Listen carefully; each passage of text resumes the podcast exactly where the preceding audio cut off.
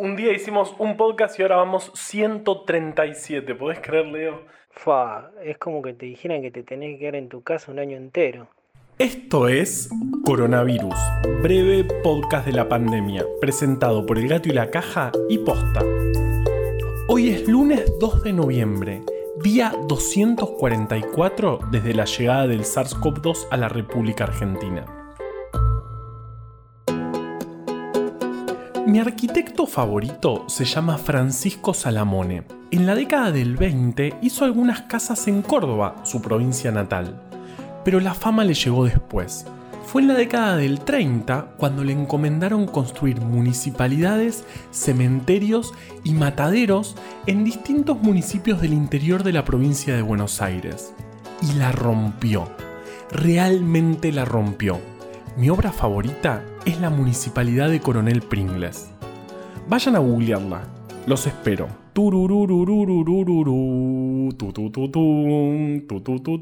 ¿Es esa para Elisa?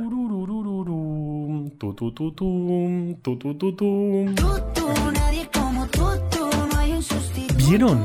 Realmente son obras imponentes, que quedan aún más imponentes porque están en el medio de la pampa no compiten con montañas ni grandes rascacielos.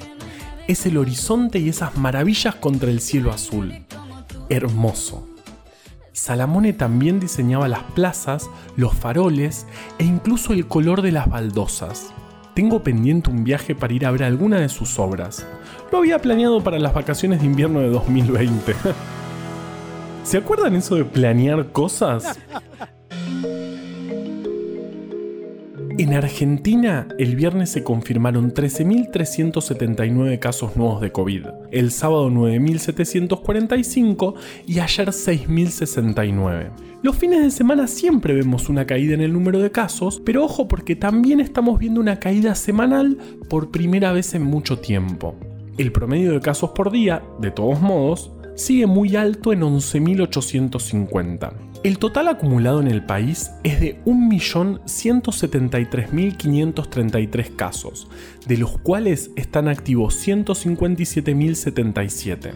Hasta la fecha se registraron 31.140 fallecimientos, lo que da un 2,7% de letalidad y una mortalidad de 686 personas por millón de habitantes. A pesar de la reducción en la aceleración de casos, el número de pacientes en terapia intensiva con diagnóstico confirmado sigue creciendo.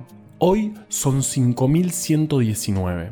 Córdoba es la jurisdicción con más personas en esta situación y la ocupación de estas camas en Neuquén y Río Negro supera el 90%, mientras que en Tucumán y Santiago del Estero es cercana al 85%.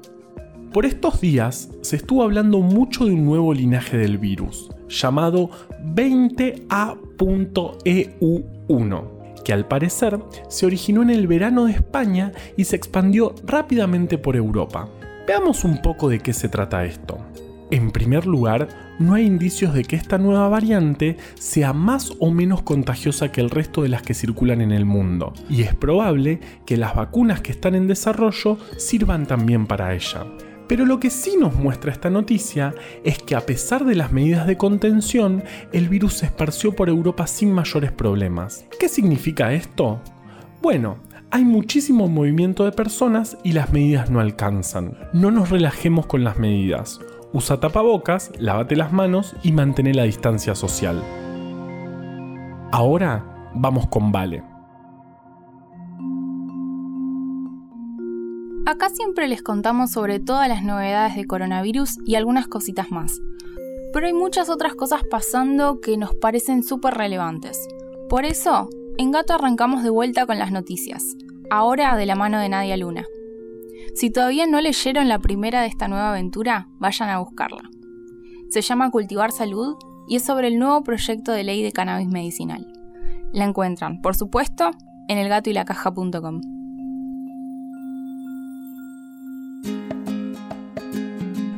Bueno, no, en realidad les mentí. Mi obra preferida de Salamone es El Matadero de Carué, que está muy cerquita de Pecuén. Vayan, Vayan, yo los espero.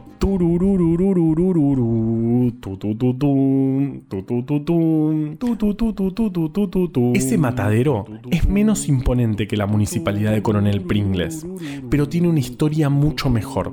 Está abandonado por la inundación de 1985, que dejó a todo el pueblo de Pecuén bajo el agua durante muchos años. Después el agua bajó y el pueblo emergió todo blanco, como un pueblo fantasma. Hay varios videos y hasta películas que lo muestran. Una de esas películas es El viaje, de Pino Solanas. Por cierto, Pino está internado por COVID. Ojalá se recupere pronto.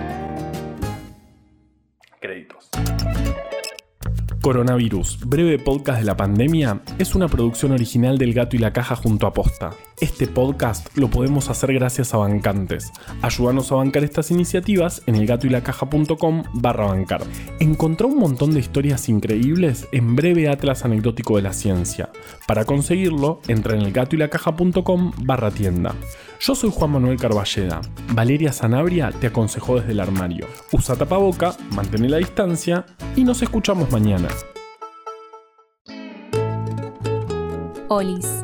Queremos hacer las cosas cada vez mejor y por eso venimos de vuelta a pedirles feedback. ¿Qué es lo que más les gusta del podcast y qué es lo que le sacarían? ¿Qué otros temas les gustaría que toquemos en los episodios? Mándenos un mensaje a cualquiera de nuestras redes sociales. Todos amamos a Kroll y a su glorioso régimen. Con amor, niñita.